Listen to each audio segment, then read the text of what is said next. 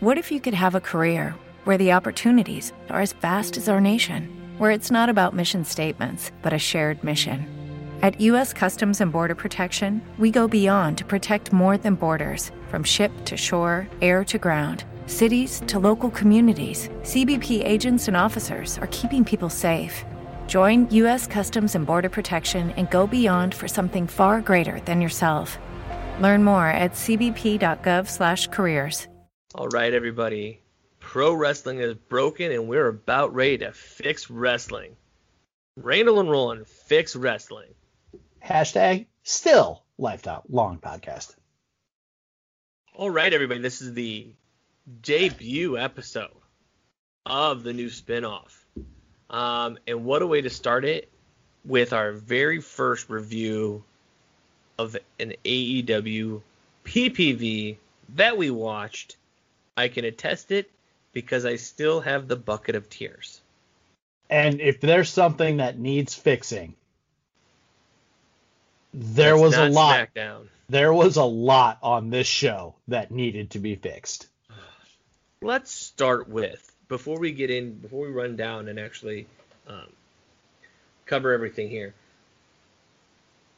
as we said i was looking forward again varying degrees of looking forward to every match other than the street fight and the miro sabian bout everything else i had a varying degree of of wanting to see.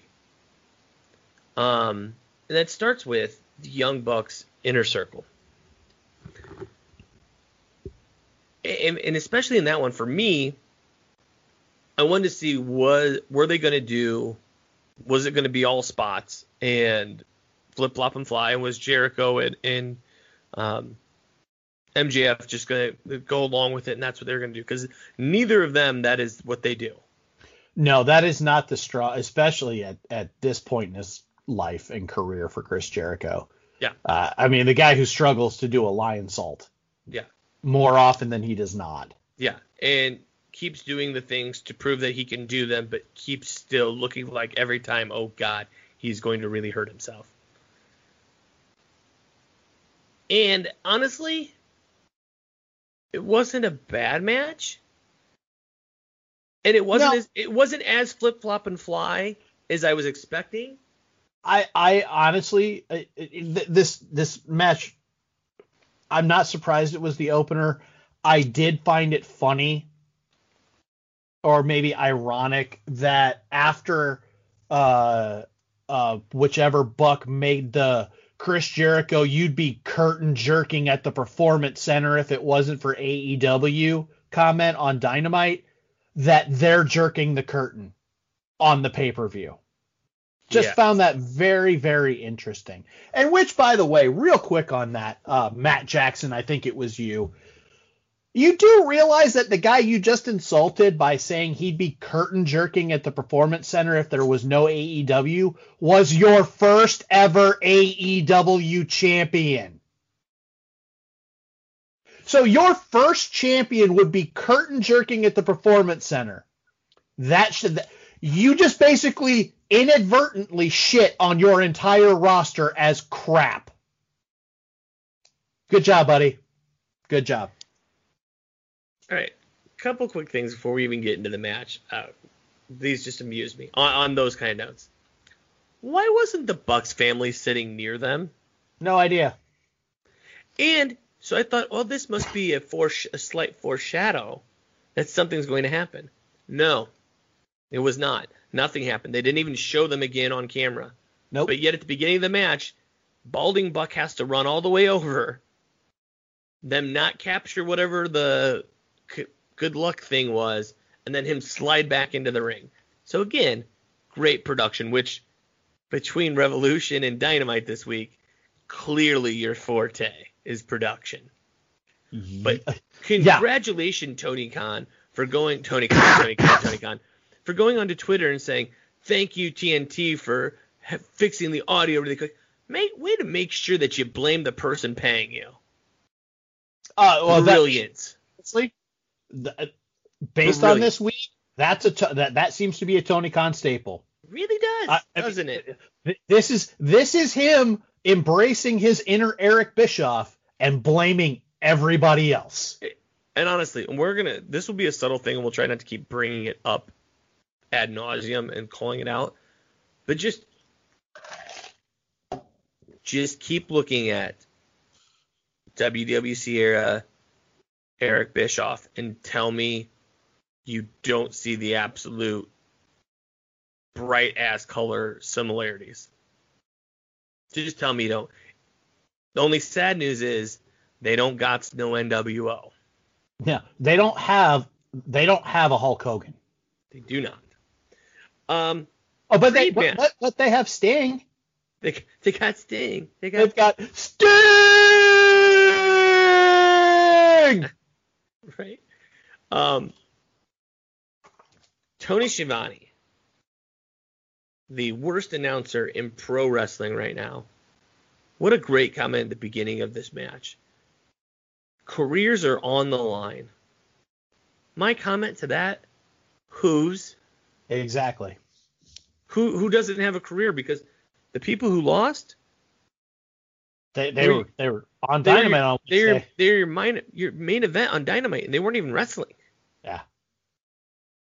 So what what, what careers were on the line? Also, I don't even know how this is a sentence. Once again, Tony, I'm a piece of shit announcer, Shivani. At Randall Show, please come at me. Buck's look is not a look of intimidation. Do you mean they don't look intimidated Or they don't look intimidating. or intimidating? Because not a look of intimidation doesn't work. Just structurally, buddy. It sounds awkward. I actually went back and listened to it a second time because I wasn't sure if that's what you said. And then I wrote it down because it's exactly what you said. All right. Again, now actually into all of the, the actual the match. Like I said, it wasn't his it wasn't his flip flop and fly from um, the from the Bucks that I was expecting. So that was a plus. But here's a negative, and you go into and this and it can, we'll kind of bounce back and forth a little bit. We'll try to keep this pretty revolution um, centric. But you go to uh, whatever Beard Bucks match versus Fenix. I need somebody to sell. Love of God. Because the, the worst part is, I think that you think that you are selling. And that's actually when it's become worse for me. Like when you just weren't selling, okay. But there's times I think you think you are. And you're really not. You're really not. Like, again, and this will be a call to the uh, Casino Royale match, or not the the whatever. So many of these stupid little gimmicky names.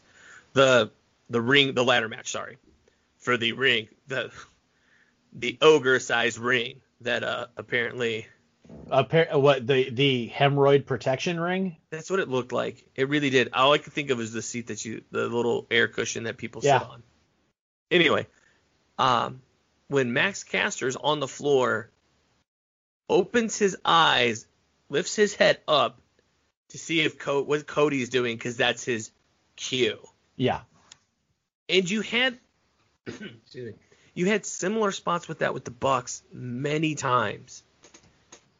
And I'm even getting to the point where I kind of ignored the, I'll call it selling a few, the Logie, you stand up right away after a very devastating move, but it's to get, because after, let's say, and this is just a theoretical, after a power bomb, the next natural move is the person who just got devastated stands up wobbly so you can do something off of the top rope.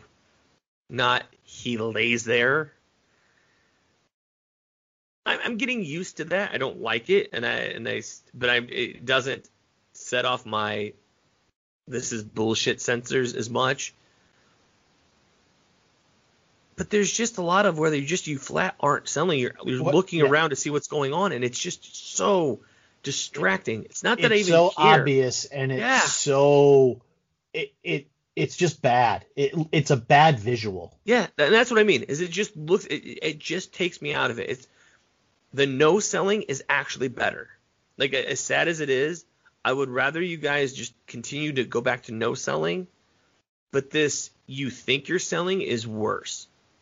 It is much more distracting. Is much takes me much more out of the moment than anything else. Um, the other here is for me, um, and I, I'm curious, Randall, what your your takeaway was.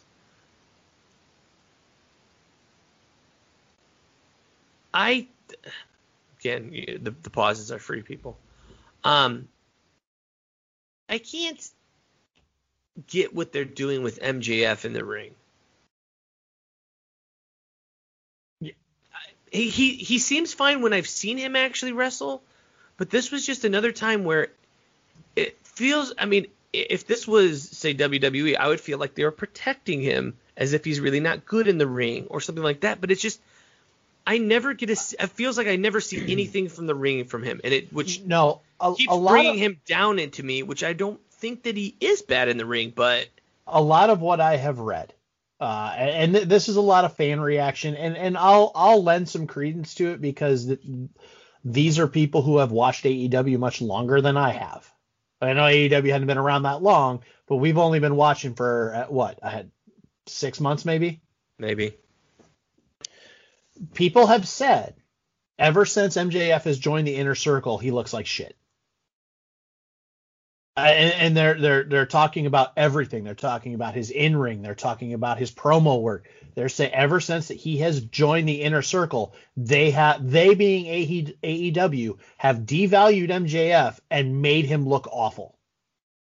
I agree. I will I will I will take their word for it on this uh, on thi- because this is not something that I have seen. I have not seen MJF previous to joining the inner circle, but I can see it because Jericho carried that match for his team. Now I don't know if that's by design because they, they've been portraying MJF as the weasel piece of shit.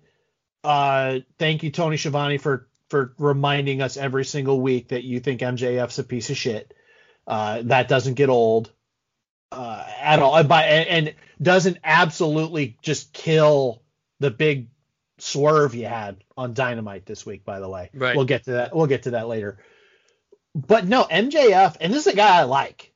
yeah. He- no, he's one of the, he's one of the few people like if, if you if you ask me who are my favorite uh guys in you know favorite people in AEW MJF's in the top 3 for sure. I, I I really like him I like his presentation but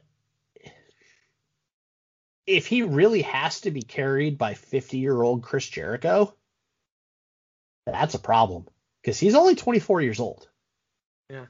And that's what I'm saying. Like, I, and I don't know, but I, I can only, Yeah. I can only take what you show me, yes and and you've shown me less and less and less and less from him, and so if Uh, that's the case, I listen. Hope- like I said, hopefully this is just a this is just you know a story. It was a design, and, and we'll actually get to see some good stuff out of him.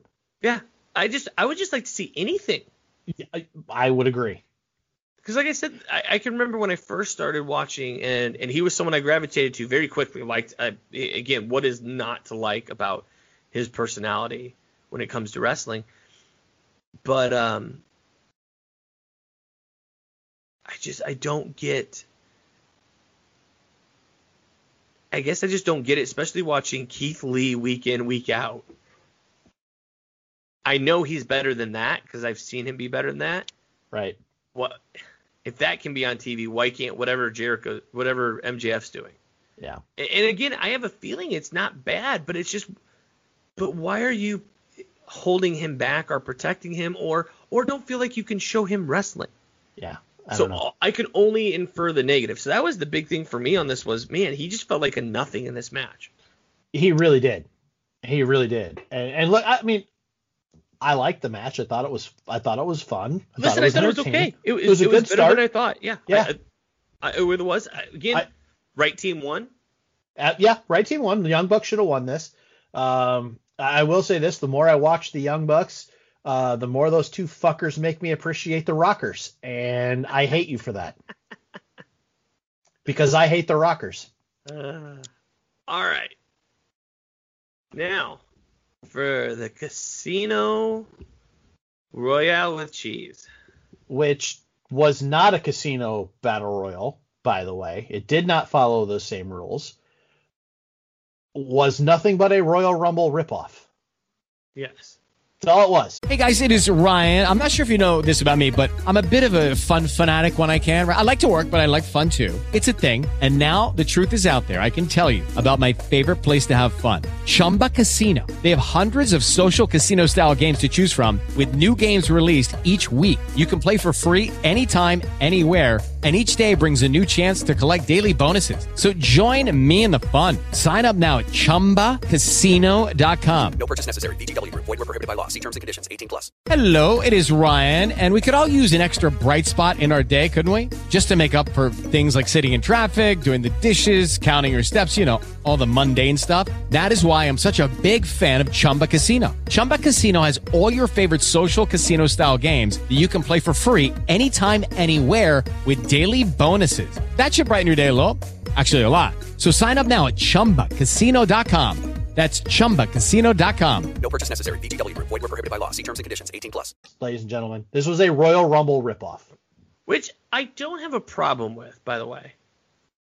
I do from the standpoint of you promoted it as a casino tag team battle royal, which you have established the rules for in True. three previous matches. True. So this this is a much more minor offense, but this is another you promised me something Yes. and you failed to deliver. No, no, no. On on that side, I'm with you. I I mean the overarching. I'm surprised people. And again, this is where you just you, and this is every wrestling promotion. And maybe some have tried it, and I just eh, they've been so small of brands I don't notice them, which is very possible. Think about if you didn't have battle royals just because you weren't the person who invented them. Yeah. It's just stupid. I've never understood. Listen, the Royal Rumble is a great idea. You don't call it the Royal Rumble. You call it whatever you want to call it. And, ma- and I'm not saying you have to make it a pay per view, but just or make it like a that it's a reoccurring one, the same thing. But they don't own the rights to it. It's entertaining. Just do it. Yeah. Same thing. Like again, I don't know who the person first person that created the steel cage match is, but I sure as hell know it wasn't Vince McMahon. No. Wasn't Jim Crockett. One Jim Crockett either. Scaffolding match may have been, but Well, uh, that was Jim Crockett sitting around, huh? How can I kill somebody? if I was gonna kill somebody and get away with it, what would I do?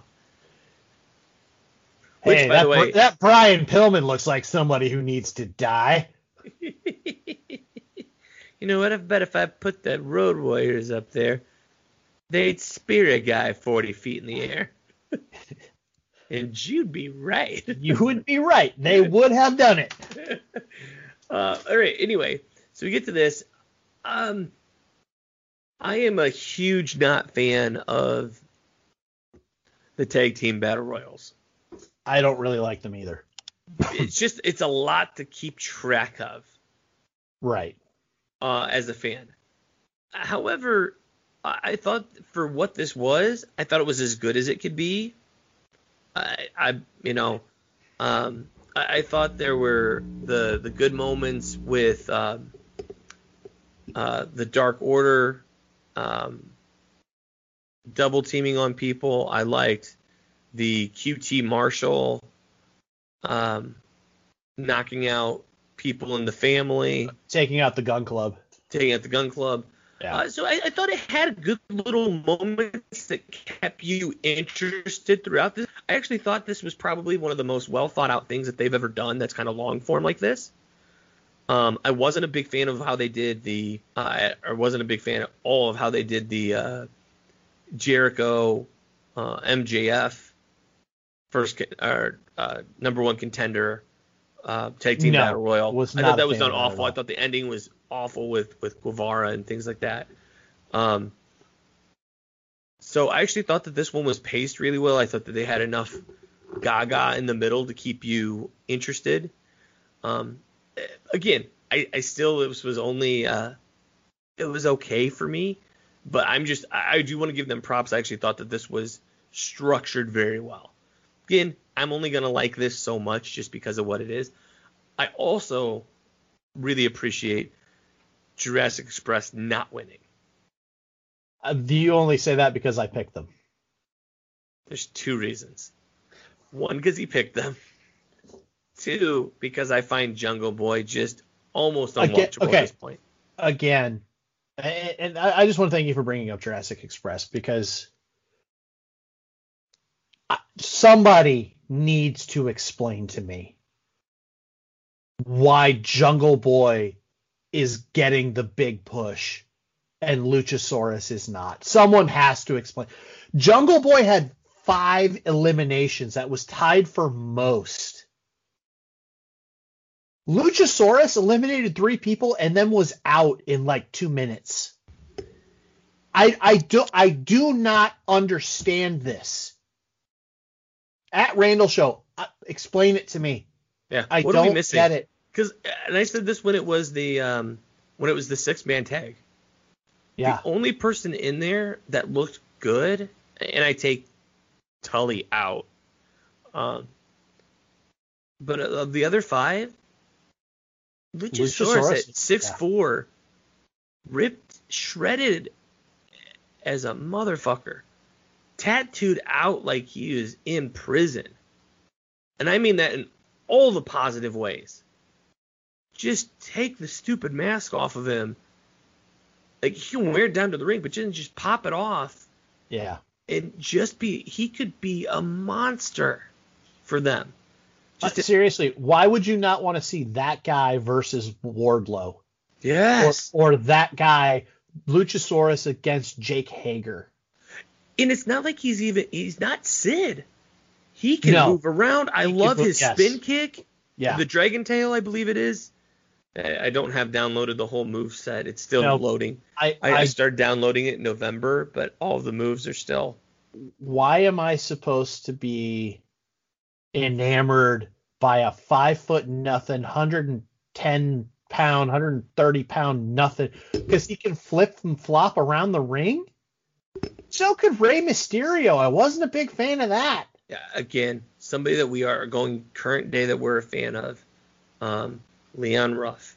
We like him, and we love watching his matches, but we've said he has a place. Yeah. And when you put him over that place, if they did, which they haven't yet, No, if they yet. did, it would become unbelievable, and we wouldn't be fans. If he had beaten Damian Priest One on one, in a one on one matchup, we would have been at that place, but he didn't. he didn't because it's not he, believable. ups- he upset Johnny Gargano, which is Because of- believable.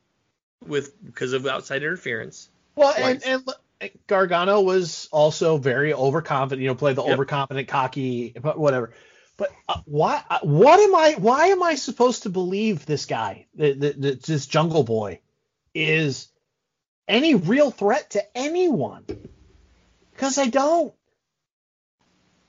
I don't. I know he's it, it's uh, yeah. So I, I was But happy. That, I uh, enjo- I enjoyed the Final Four. I mean, for what it was, when you had, I, I, I like Pac. yeah. I, I, I like him. I think Rey Fenix is very fun to watch. And, and here's the funny thing, and it's a subtle thing, and at least this is they got this from somebody. Good for them. Once they dropped the bastard, he's been enjoyable. Yeah, but they've started bringing it back. Ah, true. They they have started bringing it back. But I, this this whole thing was just kind of blah to me. I, No, I agree. I, I don't disagree. Um, I, I'm right. not gonna say it was bad. It was okay. Put it that way. Okay, so we move on to uh, the Hikaru Shida match. I got two things that I'm going to lay out, and whatever Randall wants to talk about here, we can talk about.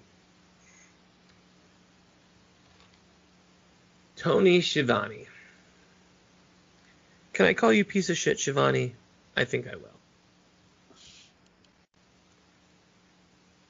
On after Hikaru Shida refused to go for a pin after beating the crap out of uh, Ryo Mizunami in the first several minutes. And I quote, maybe she doesn't honor her enough.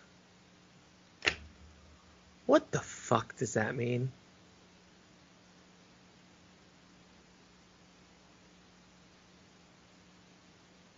This is open air. I'm just waiting for Tony Giovanni to actually answer this, which I know he won't because he's currently not on our podcast.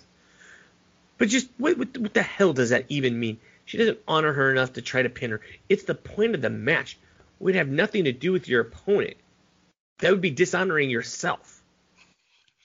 Just, you're so bad right now. You're so bad. I cannot stand any words that come out of your mouth. The other was Hikaru Shida. You make the Young Bucks look like world champion sellers. World champion sellers. You make them wa- look like they are the the Harvard of selling. It's very interesting that you say that because I was watching this match and look, I want to like Hikaru, Hikaru Shida. I, I do. I want to like her. Yes, agreed.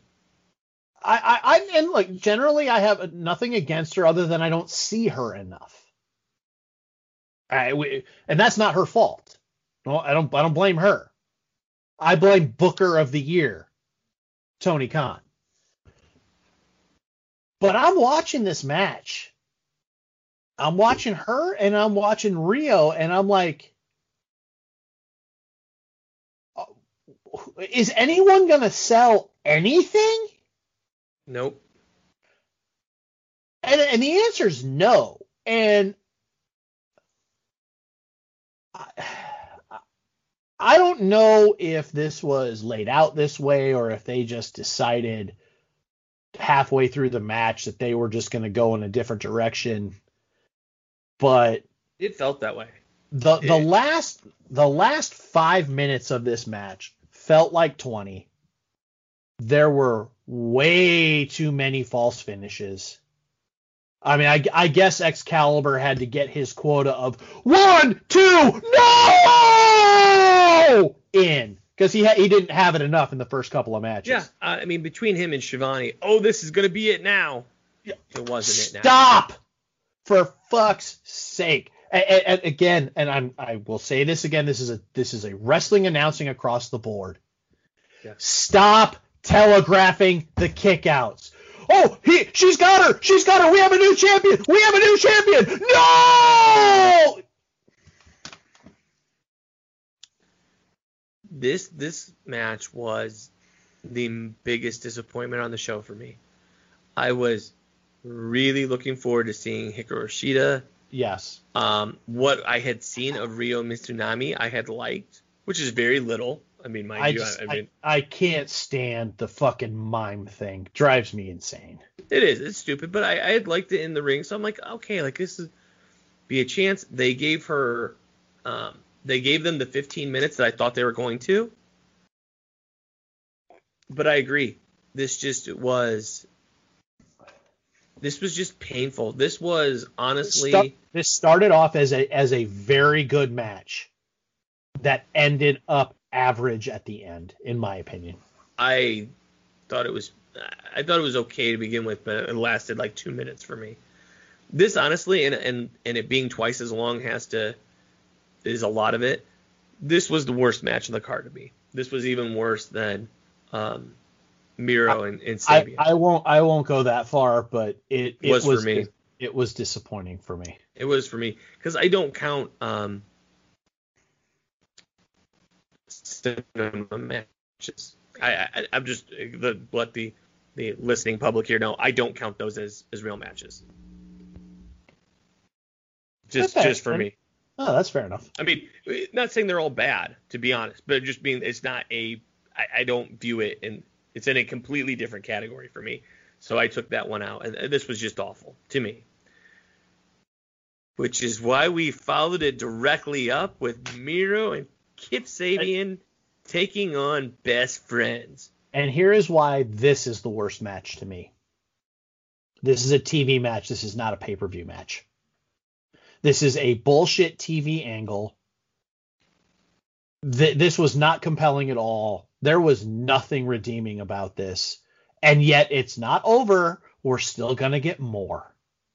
Oh, not only is there nothing redeeming about this match, but once again, and if this sounds like a broken record, it's because one, Noah Anthony Schiavone is just spewing shit constantly, and he's just a broken record of crap. Believe it is JR who asks, Where's Orange Cassidy? Is he out here yet? Not being bewildered, doing his job of like pointing out to reminding the public Orange Cassidy Yeah, has not Orange made it out. Cassidy is in the match. I swear to God, I listened to this three times to make sure. Maybe he's waiting for his music. Come on. Let me was- read that again. That was funny. That was that. The, I mean, the guy who got was put through a million things in the back room, and he didn't say it like it was a joke. Listen to it three times. He wasn't saying it sarcastically. So all of you AEW fucking honks who try to say that oh he was just a joke. He's been no he was not. Listen to it several times. I don't care what he says on his podcast later. I don't give a crap what. With the Lucky Land slots, you can get lucky just about anywhere. This is your captain speaking. Uh, we've got clear runway and the weather's fine, but we're just going to circle up here a while and uh, get lucky. No, no, nothing like that. It's just these cash prizes add up quick. So I suggest you sit back, keep your tray table upright, and start getting lucky. Play for free at LuckyLandSlots.com. Are you feeling lucky? No purchase necessary. Void where prohibited by law. 18 plus terms and conditions apply. See website for details. It is Ryan here, and I have a question for you. What do you do when you win? Like, are you a fist pumper? A woohooer, a hand clapper, a high fiver. I kind of like the high five, but if you want to hone in on those winning moves, check out Chumba Casino. At ChumbaCasino.com, choose from hundreds of social casino style games for your chance to redeem serious cash prizes. There are new game releases weekly, plus free daily bonuses. So don't wait. Start having the most fun ever at ChumbaCasino.com. No purchase necessary. VGW Group. Void were prohibited by law. See terms and conditions. 18 plus. No. No. Maybe he's waiting for his music. It made me forget about maybe she doesn't honor her enough. Because he just tried to keep saying the dumbest thing he could possibly say throughout the entire show, and he kept one upping himself. just when I think you've said the dumbest thing possible, you keep talking. It was I I- I honestly want somebody who has not been a lifelong fan of his podcast. I want to take that little inner, inner circle out, pun intended. But somebody explain to me why he is not a total piece of crap announcer right now. I, I want someone who's not in his little core fandom, meaning that goes back to the, when he started his podcast a few years ago. Someone please explain to me what you enjoy about him. Because I again, listen, And listen nostalgia doesn't count. nostalgia doesn't count because again, I've got the network. I could go listen to him be good. I Everything that you've just heard. it's funny you say that. I was doing that yesterday. I was listening. I, I had some old uh, WCW. Uh, uh, speaking of Brian Pillman, I was watching that Wrestle War. oh, okay, there you go. Uh, he was doing a lot of interviews and whatnot. He wasn't doing play by play, but he was doing interviews, and it was great. Yeah. But everything I've just said about the matches so far, I enjoyed watching the Kip Sabian Miro match more than listening to him. I enjoyed the Hikaru Shida Ryo match more than listening to him. He is the worst thing in pro wrestling to me right now. And it's by freaking miles. I believe Jungle Boy more as a legit pro wrestler than I do him as a legit announcer. Fucking do better, buddy. It's embarrassing. All right. Now,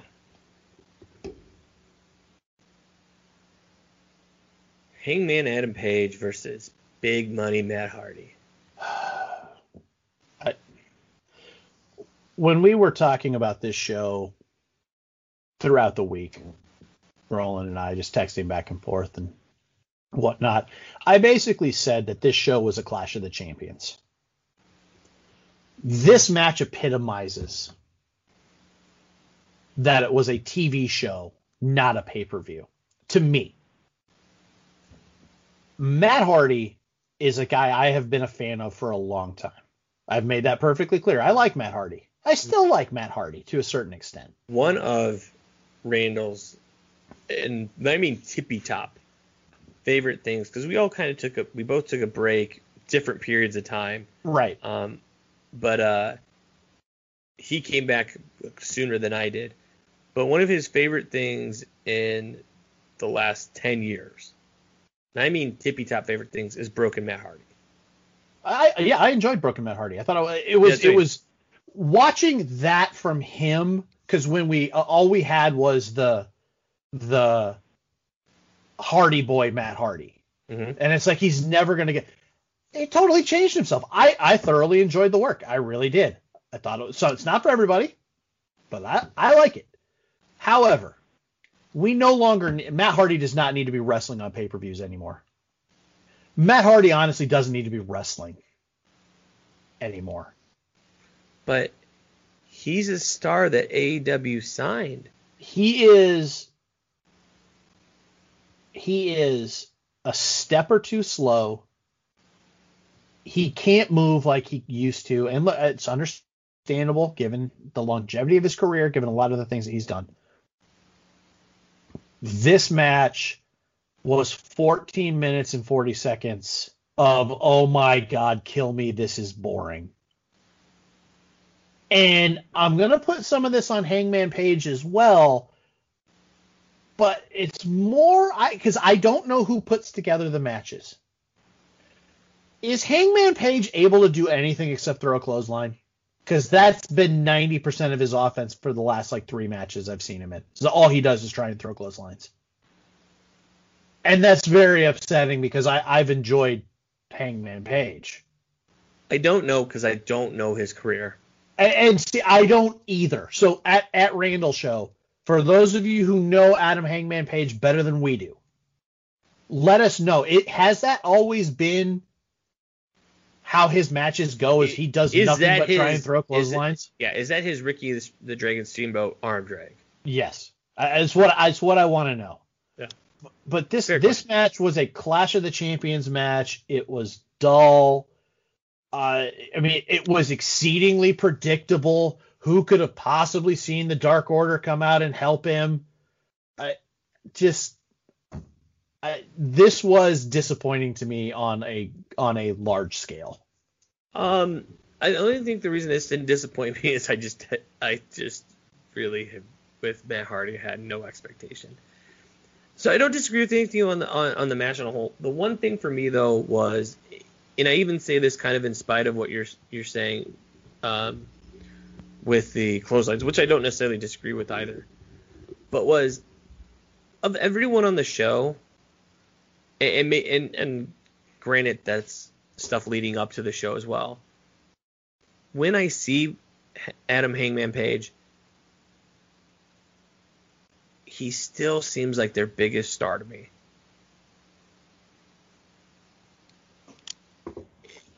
And I don't get. And If I should say, I would say Co because I, I I still love what they're doing with Omega right now. Yeah, it's it's hard for me to put anybody above Kenny Omega No, right I, now. I was uh, sorry, so, but I mean, take But- him out. Like I, I think that he like what they want Jericho to do for them right now, and not, and he's not doing what they hope. And we'll get to this. We'll do this after we do all the matches. The the Christian Cage signing, I feel like he is doing. Like when you see him, you're like, oh, holy shit, this is an important match because Well, I know yes. that because Adam Page is there. And that that's that's what I was just about to get to. It's when you hear the music, you, see the big graphic up there of Adam Hangman Page. I, as a fan, perk up like, oh, it's Page. Yep. This I, I need I need I need to watch this. Whereas Moxley, it's kind of an eye roll and oh boy, now I get to see him do his funny little walk where he moves his shoulders in a strange and awkward way. That's supposed to be tough, but Right. I don't get it. There, that's the difference between Hangman Page Yes. and everybody else on that roster not named Yes. Kenny Omega. I think that he he is so comfortable in who he is too. I think so. He's like, hey, this is this is the Adam Adam Page experience. You're getting it. I don't have to again. I don't have to put my shoulders in a funny way. I don't have to have some goofy old person who can barely walk come to my matches. Jake Roberts. Um. He, he he's just like, hey, I'm just good being who I am. You don't have to keep reminding people that I'm Dusty son. You don't have to keep reminding that I'm an EVP. You don't have to do any of this stuff. I'm just here to be awesome at my job. And honestly, other than him and Omega, who is that true of on their roster? Right now, right now, nobody. Yeah. And, and again, and that's not, we're not saying we don't like anyone on their roster. I No, love Wardlow and don't think they use him enough. They've got. I- I, li- I like Wardlow. I like MJF. I, I, like FTR. I, I, I don't like like, all the things they've done, but I No. like FTR. I think they're good talents. yeah. Um, I like again. I like. I love Luchasaurus. I'm actually starting to become a, a huge freaking Luchasaurus Look, fan. I like. I like Britt Baker. I like Thunder Rosa. I love Serena Deeb. I like Anna Jay I liked Abaddon until she was banished from TV for nine years. for whatever reason. I'm assuming it was for being interesting. I, Uh, well- otherwise I don't know. I, I I didn't do a lot of research on this, but apparently someone said something mean about her and she threw a hissy fit and got all pissed off about it. I don't know if that's true. I don't know all the details. Something because I, I don't get it. Yeah. Yeah, they have people I like. Again, Pac. We like. I like. I like actually Pac. like. I like Death Triangle. I actually like that. and we're gonna get it. We're gonna get into that a little bit, the Death Yeah, Triangle thing a little bit later. But But yeah, uh, but no, the, there's things I like, but the him and Omega and Page are the only two that they're just like, hey, we're just gonna show up and be awesome. We don't need anything else. We, Well, we actually, I mean, Kenny Well- Omega does need brooms. well, he needs. They brought the brooms back on on Dynamite, which was sad for me. um, but you know what? Now that he's good, I laughed at it opposed to I rolled fast forward. So again, when you change my perception on things, I can let things slide. But anyway, that was that was my overall with with the match was it wasn't great, but I do like that it still feels like he's a big deal. Again, Tony Khan, Tony Khan, Tony. Listen, I know we have we've had words in the past. And by words, I mean I've called out all the bullshit that you do. But and we please- haven't even gotten to it yet. We haven't even gotten to it this yet. We'll get there. But please, do not put Page in the Dark Order. And let's just move on. Okay? Just a little tip. Again, we're here to fix wrestling. Yeah. And that's one of the That's biggest one of the fixes. Just let Adam Page be Adam Page. Let him keep doing that. You fix Adam Page by not doing anything. All right? Okay. Now, here's what you how we fix the ladder match. And this one needed fixing. You fix things by never letting Max Caster wrestle. Okay? That's the first thing. He's crap, he's awful, he's not going to get better. Send him to AEW Dark. Bring him back to my world when he's not crap. Because as I said, in the world of he didn't necessarily win the award for the overall most egregious non-selling because there's some people who just beat him on sheer volume alone, Hikaru Shida. Um, but it was the worst moment of the night. I can't remember if it was a dive or whatever it was through the ropes. I think it was a dive either through or over the rope. Or no, it had to be through. No, yeah, it wasn't the battle royal. So it was either through or over the ropes. And he's laying on the ground, face down, and he literally then opens his eyes as bright as he absolutely can and lifts his head to see what's happening with the other two guys. It's called effort. Try it. So bad. That's See- the first thing you do. My thing to do would be um, fire Lance Archer immediately because he sucks. And Lance plus you gotta Archer take Jake is- Roberts with Yeah. them. Lance Archer is awful. He, he he's he he's is- just he is terrible, he is a look. and it's not even a good one. I'm not saying it is, no. But it's it's the it's that he's big, he's strong, and he's got the the braided ponytail. That's it. That's that's I, I've just described everything about him. Uh, well, you know who you just described? Uh, you just you just described Bianca Belair, but the difference is Bianca Belair is actually good at what she does. Well, but no, but I'm saying that's all he has. That, that's true. That, Bianca that Belair has in ring ability. he- she actually Lance has Archer athleticism, in ring ability, uh, Yeah. somewhat of a personality. Yeah, I don't think she's great on the mic, but I think she has a good person. I think that she has charisma, but I just don't think she's gonna. It's a different kind of. Ar- charisma. Ar- Archer Ar- Archer's awful. Archer's awful. terrible. Jake Roberts Jake is Roberts. Jake Roberts is a big fat piece of shit. It's I'm sorry, it's what he is. He is. No, it's what he is.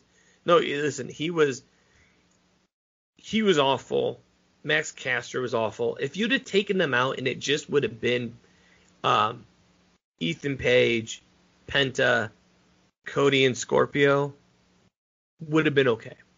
But here's my next fix. Don't do things that WWE's ran into the ground right off the shoot. And by right off the shoot, you're still two years in. And the whole going back with an injury and then coming back, Ugh. oh my gosh. The whole time he went out, I was like, and I didn't want him to be. I mean, I wasn't rooting this because I dislike Cody Rhodes. It's just because I hate this story, this little plot line. I was like, please actually be hurt. Please actually be hurt. Well, and, and here's here's the problem. Here's the problem with what you did. You didn't even take him into the back. You got him on the stage where he was clearly visible everyone. Yeah. And just leaning over and, oh, my shoulder. Oh, I'm Arn Anderson. You have to stop. It is Ryan here, and I have a question for you. What do you do when you win? Like, are you a fist pumper? A woohooer, a hand clapper, a high fiver. I kind of like the high five, but if you want to hone in on those winning moves, check out Chumba Casino. At ChumbaCasino.com, choose from hundreds of social casino style games for your chance to redeem serious cash prizes. There are new game releases weekly, plus free daily bonuses. So don't wait. Start having the most fun ever at ChumbaCasino.com. No purchase necessary. Group. Void were prohibited by law. See terms and conditions. 18 plus. Lucky Land Casino asking people what's the weirdest place you've gotten lucky? Lucky? In line at the deli, I guess? Aha, in my dentist's office. More than once, actually. Do I have to say? Yes, you do. In the car before my kids' PTA meeting. Really? Yes. Excuse me, what's the weirdest place you've gotten lucky? I never win and tell. Well, there you have it. You can get lucky anywhere playing at LuckyLandSlots.com. Play for free right now. Are you feeling lucky? No purchase necessary. Void where prohibited by law. 18 plus. Terms and conditions apply. See website for details. Oh, I'm the doctor. You have to stop. No, I'm Cody Rhodes. I have to go back. You could you could hear in your mind those exact words. You My knew what was said, if you're not first, you're last. you knew what was coming. It was so obvious. Just if he's hurt, then don't put him in the match. And, and he apparently does have some sort of injury. I, and honestly, they say that, but I don't think he does because he has not missed any time. I- I I, know that's what they're that they're reporting. I mean, what uh, I mean, people Right. are reporting. I do not think that he does, I don't which know. is fine. I don't care. But it's here's the thing is, and they did play it up quite a bit in in that. But either, but even that, it has such a short lifespan. We've talked about this. And they haven't done it in a little bit, but before the whole Monday Night Messiah, any Seth Rollins match could have turned into he has knee problems. Um, the injury was like nine years ago. Yeah. Uh, if he still has problems inside matches, maybe he should just give up wrestling. Well, there is that too. Well, I would like him to do anyway, but different show, different thing. Uh, again, I will say of the people in this match, not only because I picked them, I think uh, Scorpio Sky was the right person to win until it was an immediate cash in and where he failed, but that's That's totally different. to that, but different time. Yeah, But- so you basically okay, what what you did AEW you did in 3 days what WWE did in 1 day in like an hour when they basically nullified the elimination chambers on the same night. You nullified this victory basically 2 days 2 3 days later. Yep. So, Good for Good. you. good for you guys. All right. Um. But- yeah, but in overall, I I like ladder matches. I like the stuff on the ladders. It was everything else I didn't like. And although they almost did something I thought that I was gonna love and that I root for every time, until I when they actually when when Scorpio Sky actually unhooked it with the um uh the little whatever those clips are called um carabiner I thought that it was just on there not I won't say loose but just where it's a breakaway I keep wanting someone to jump off of a ladder from like eight feet away and just grab it and fall and I thought he was going to do it at one point I think that's happened once. have they really I have never seen it Well, okay, no, all right. Maybe I'm thinking of the spear. There was a there was a, a ladder match. Jeff, I want to say it was Jeff Hardy, is hanging on to the belts or whatever they're fighting for. Edge is on a ladder in a corner and he spears him. Ooh. Yeah, dives across, spears him, and takes him down. Maybe that's what I'm thinking of. Ooh, that's But I gotta yeah. go find that one. Great visual, by the way. Oh, I, I, oh, I bet. It's also why he had to retire early. Uh, Um, one of the one of the many reasons. uh, but no, but that's what we, I, I always want to see that. I always wanted to actually be on something tearaway, and I thought because this was just the ring Right, that it and it wasn't be. the looped uh, belt like they normally are, I was like, oh my god, he might he might do it. He might do it. He might he might launch himself for it. I mean, because la- that's actual realistic thing someone would do if you really covet a title opportunity. right. And all you have to do is that, like, if, especially if it's say like someone was reaching for it and he just dives, I, would love that. I think that'd be a, a great visual and a great way to end. Yeah. I mean, I, it was okay. I mean, this match was all, was all right. I, I was entertained by it. It wasn't anything great, but it was okay. Yeah. Yeah. All right. Now the cinematic match between uh, Allin and Sting and Team Taz. So here's I'm I'm gonna give the one positive out right out of the chute. I do not like the cinematic matches. I'm not a However, big fan of that. however, I thought this was actually shot really well. I liked the drone aspect of it. Yes, that's what I mean. I- I, I really like that. Yeah. And apparently, from what I'm hearing, Darby Allin was was one of the driving forces behind how it was shot. So if that's the case, kudos to him because the visual was actually pretty good. The visual was great. I love the, the how they change things uh, between between the two little rumbles and things like that. Yeah. I I thought that was good. However, it also goes into it was also just it just doesn't feel like wrestling. No, it doesn't. But it, but like I said, but it was shot really well, and I did like that. I mean, it it, it intrigued me through all of it. I I think that the biggest winner of that was Sting. I think they did a really good job with Sting in in terms of covering him. He looked way more believable than Allin did at any point. And and kudos kudos to Ricky Starks, Oh my gosh, who who was working hero. who was working with Sting the majority of the time Mm. and really really made Sting look good. here's the thing with that is, and here's something for you to fix on, and this isn't necessarily on the match, but this is just to go forward. Mr. Khan, and I'm saying Mr. Khan to be condescending. Please take this as Ricky Starks paying whatever dues he had to pay with you that you give him a push. I don't know if he's going to be great. I don't because I've seen too little of him.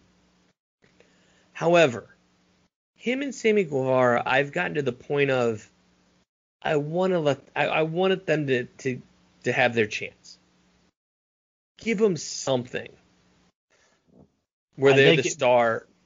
They can give can see. Guevara the door, and that's I would be fine with that. But I don't, listen, I don't think he's gonna be. I don't have like high hopes, but he's gotten me to enough that I want to see him, not in a group thing. That I yeah, just on his own. on his own. See, see what he can do. see what I can do.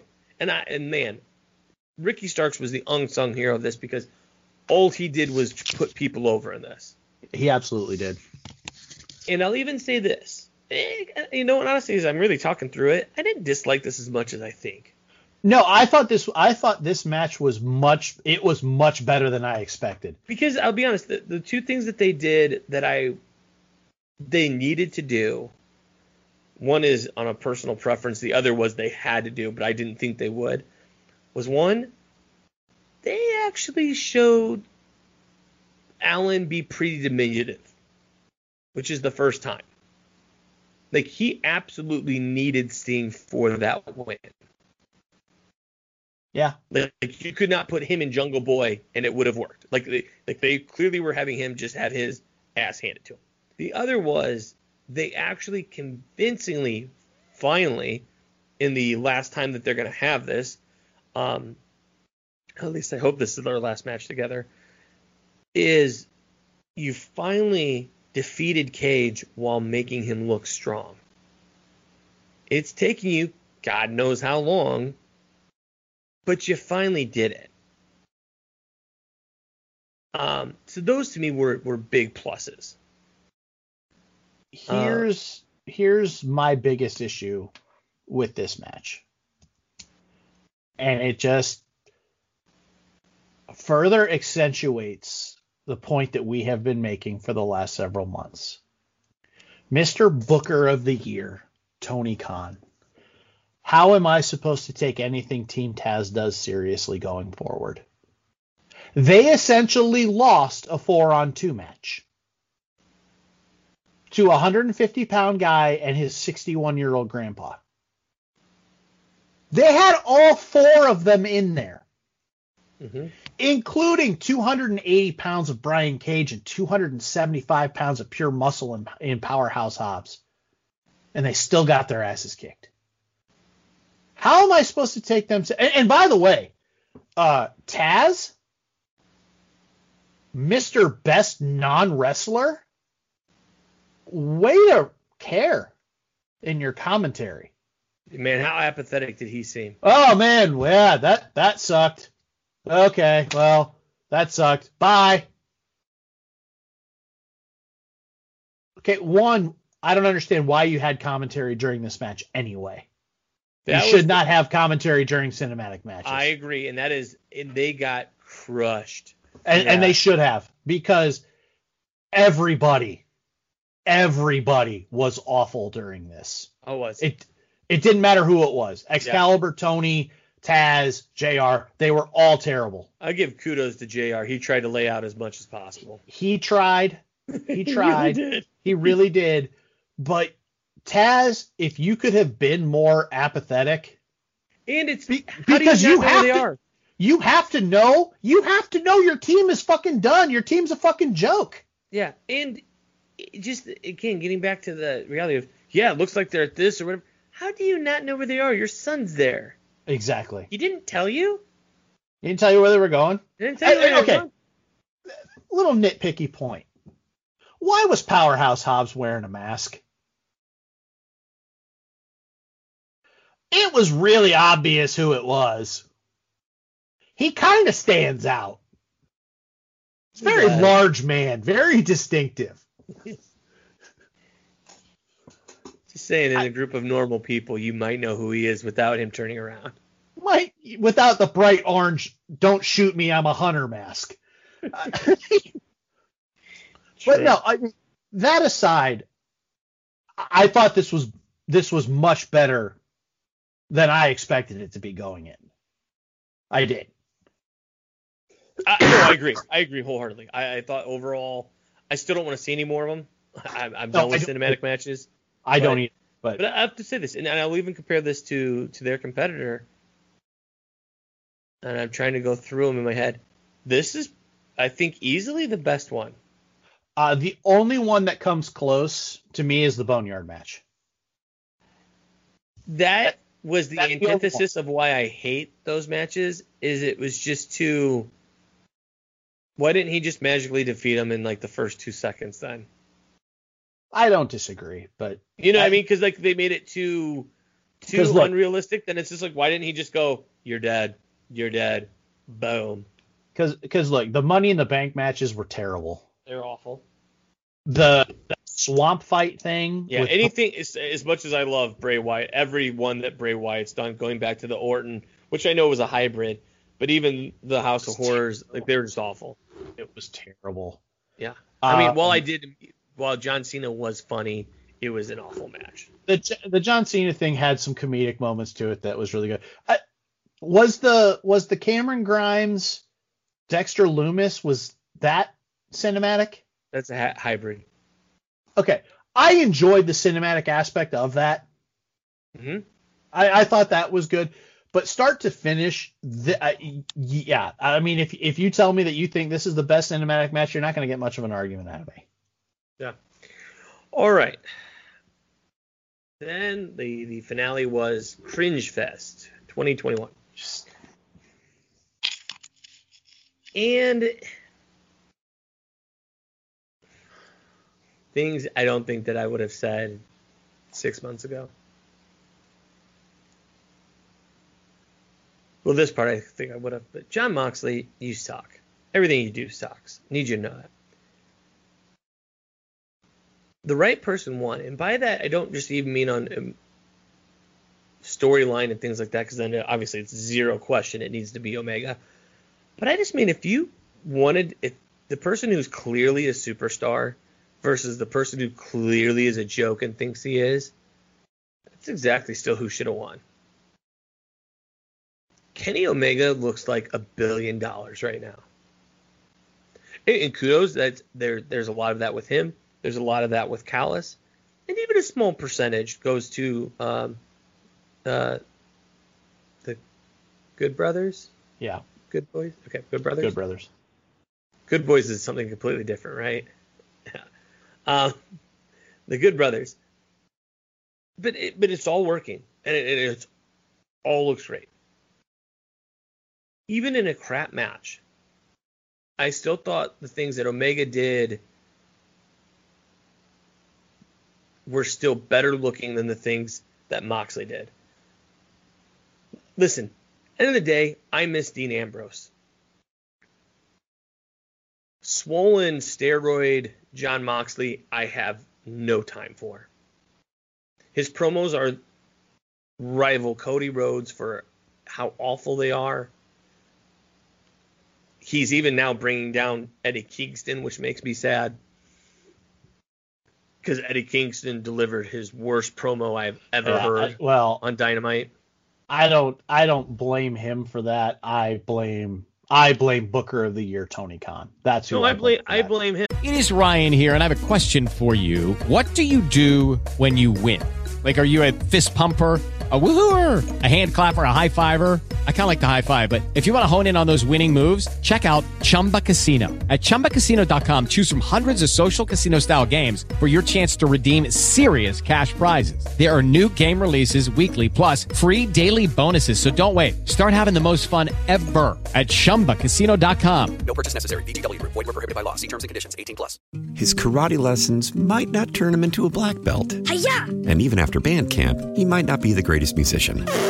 But with the 3% annual percentage yield you can earn on a PenFed premium online savings account, your goal of supporting his dreams Thanks for everything, Mom and Dad. will always be worth it. Apply today at PenFed.org slash savings. Federally insured by NCUA. $5 minimum to open account. To receive any advertised product, you must become a member of PenFed. PenFed's got great rates for everyone. because if he wasn't in, if he wasn't being paired up with him, which I guess is Tony Khan's fault, he wouldn't be giving that promo. I th- th- th- I I'll get into why I think this is Tony Khan's fault. Uh, But a little but bit this later. is just but- awful. I, I, I there's nothing. There's Jon Moxley is just one of the most unwatchable performers right now for me. Even in a crap match that I knew I wasn't gonna like anyway, just because of what it was. Yeah, I I did not. I still liked. I still liked. I still enjoyed watching Omega more.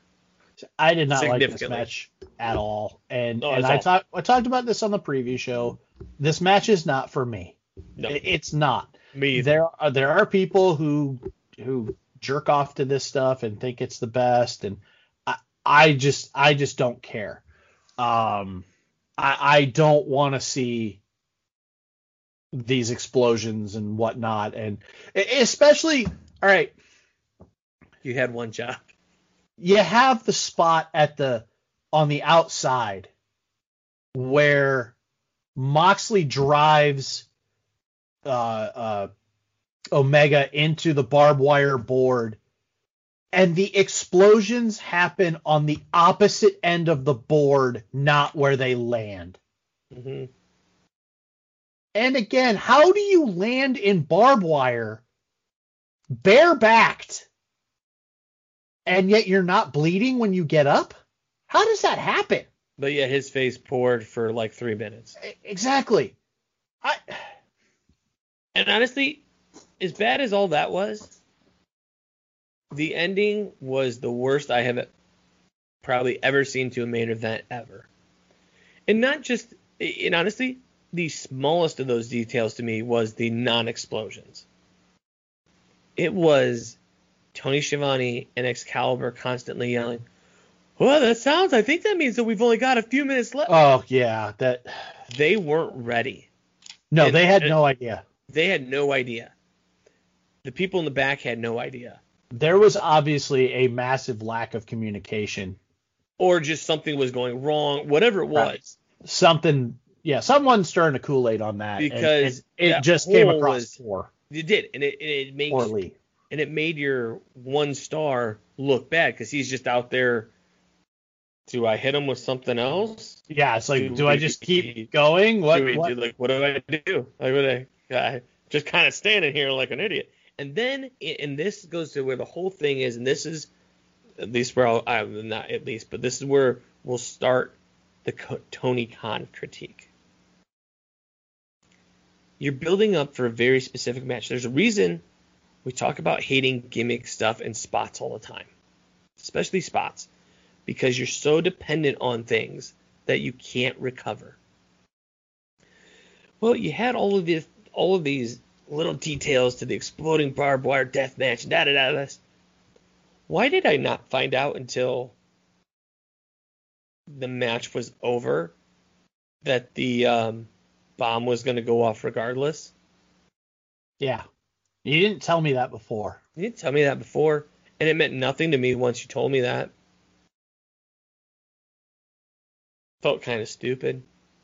Why why wouldn't the counter stop when the match ended? Right. So, so again, I'm I'm trying to think of this correctly here. You've put a real bomb on a ring, and it's so if you don't finish the match in time, it's going to go off. But everyone just has to evacuate the building, even if it lands in 30 seconds, because it's going to go off anyway. Why should the police? Why should the police come? Nobody's, called, them. Wait a minute. Oh my god, of course. so so you have your little sparkler thing. Okay. To which Booker of the Year Tony Khan? Your announcers no sell it. They didn't know what to do. And I can't even really be too critical of them because I don't know if I'm in that spot. I might have yelled out, What the fuck was that? and lost my job. So I'm not going to be too critical of Excalibur Tony and, and JR. No, for that would eh, you- you're anticipating something you have And you didn't get you it. didn't get it. Your own people were booing Tony Khan. And what is your reaction, sir? First, you blame Kenny Omega. It was all Kenny Omega's fault. I think that's quasi storyline. Well, he drew it up with crayon. But, okay, quasi storyline, but then you follow it up with, well, well, well, what did you expect? That we were actually going to blow up people? That's the one. Yes, Mr. Khan, because you told me you were. So let's let I get this straight, and this is going to transition a little bit into Dynamite. So first off, Tony Khan, it's Kenny Omega's fault because he drew it up in crayon. Two, then it's well, we can't actually expect you can't actually expect us to blow people up. So it's your fault for expecting us to do something that we told you we were going to do. Yes. Then you have Eddie Kingston say Impact built the bomb. Then you have Eddie Kingston say, well, Kenny Omega just clearly didn't, he really didn't want to blow up Jon Moxley.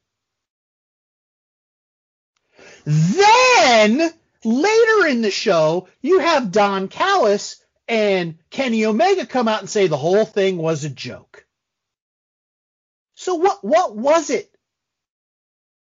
And all of you AEW fans, oh man, they took ownership of that that screw up. They really they just took ownership of it and ran with it. How? I've just given you five or six different excuses that Tony Khan has told you. So that's why I'm blaming Tony Khan for the crap Eddie Kingston interview. For oh, I, I got anxiety. I had an anxiety attack. So Eddie Kingston obviously thought he was going to be blown up, but it was Impact's fault for not blowing it up after we as fans expected AEW to actually follow through. What the fuck are you people doing? Thank you, Tony Khan. You, sir, Mr. Booker of the Year, just insulted your entire fan base. And you did it twice on the same show. Yep. And then you followed it up on on on uh, Wednesday, which we'll we'll continue to get to, but um, and this will continue to bridge. But I want to say this before that, and I sent uh, or Randall sent to me. Honestly, can't remember at this point. And we'll see. It, it, things can always recover, uh, certainly in the wrestling pro wrestling world. But this fix, listen, we're gonna give we, we give you free.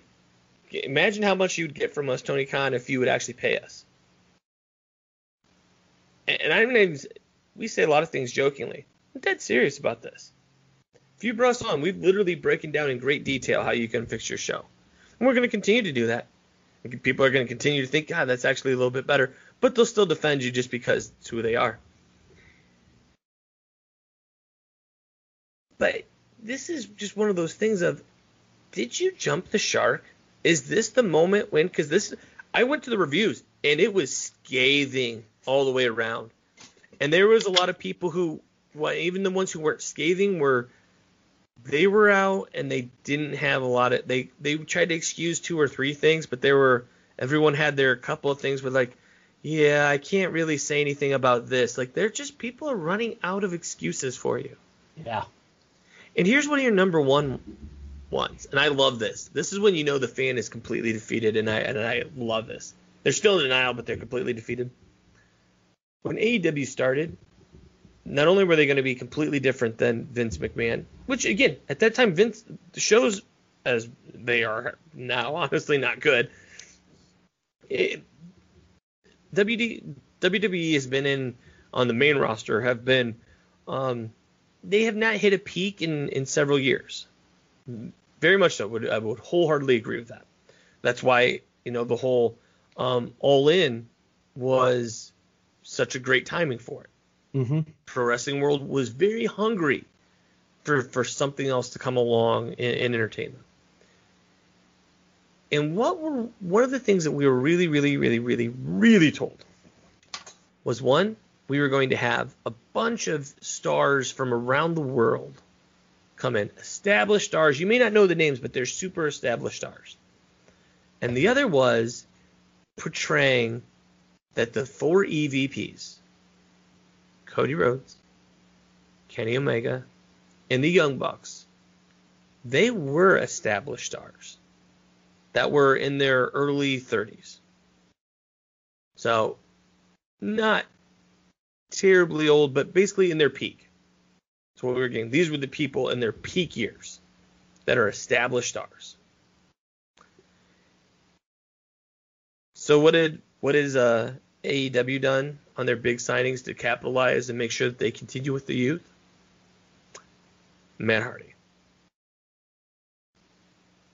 Brodie Lee,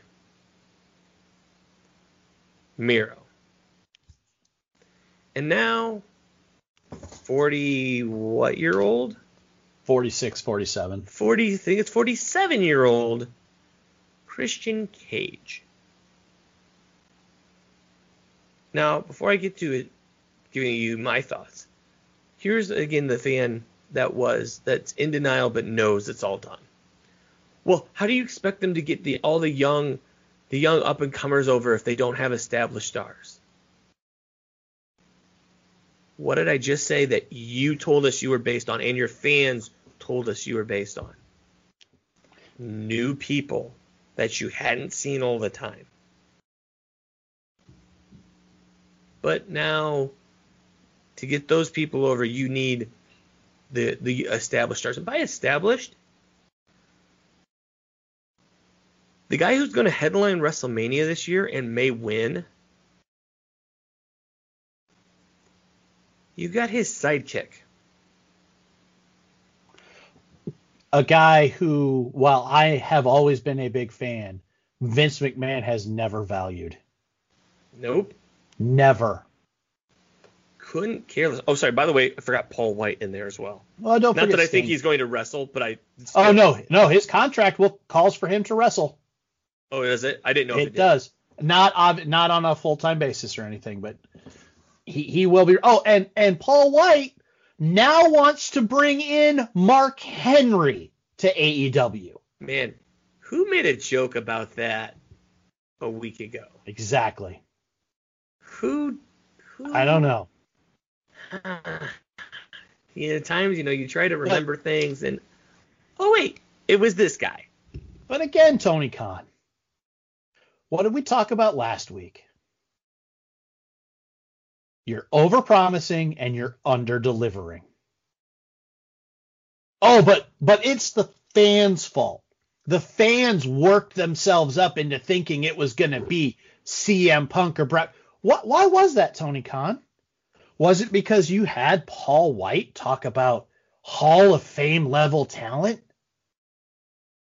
He's the best, one of the greatest ever. You went out, Tony Khan, on your Twitter. He's one of my all-time favorite wrestlers. This guy is a game changer. By the way, sorry, go ahead. I didn't mean to cut you off. Well, and you bring out Christian Cage.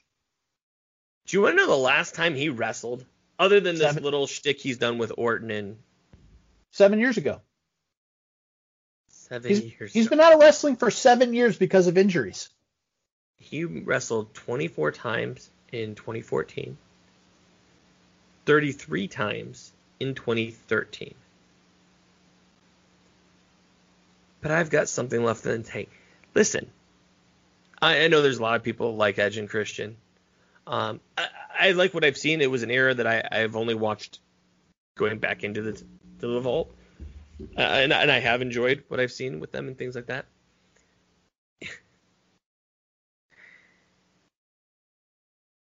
there's a reason. One, as, as to quote Bruce Pritchard, not everybody can be in the hall, right? So every time you're like, how is this guy not in the hall? One, you can't put in everyone in every year, and two, if you just put everyone in, it's just a hall of wrestlers. Okay. This is a guy who is not a star, who has never been a star. He's 47. I've got something left in the tank. Yeah, because you haven't wrestled in seven years. You should be Look. pretty fucking rested. I I loved his return at the Royal Rumble. I did. It was a great pop, great I surprise. I loved the moment with him and Edge. I am a huge Edge and Christian fan. I like Christian Cage. I enjoyed his work in TNA. It is Ryan here, and I have a question for you. What do you do when you win? Like, are you a fist pumper? A woohooer, a hand clapper, a high fiver. I kind of like the high five, but if you want to hone in on those winning moves, check out Chumba Casino. At ChumbaCasino.com, choose from hundreds of social casino style games for your chance to redeem serious cash prizes. There are new game releases weekly, plus free daily bonuses. So don't wait. Start having the most fun ever at ChumbaCasino.com. No purchase necessary. VGW Group. Void were prohibited by law. See terms and conditions. 18 plus. However, he is not a main event game changer. He's not. And I think he'll even tell you that. He's a great in ring performer. He's excellent on the mic.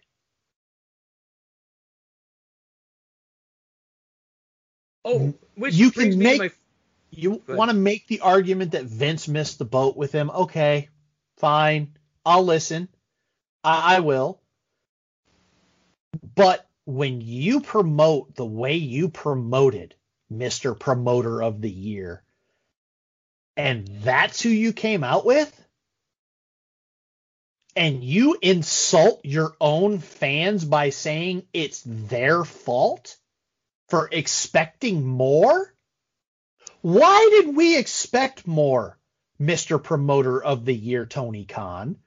Because your words and Paul White's words mattered. I said if it wasn't Brock Lesnar or CM Punk, it was going to fall flat. It fell flat. Yep. No, it, it did. And like you said, like now it's again, it's always somebody else's fault with this guy. Yes, it is. And it was. What, what did you say to us? Why again? Why say anything? Just have him come out.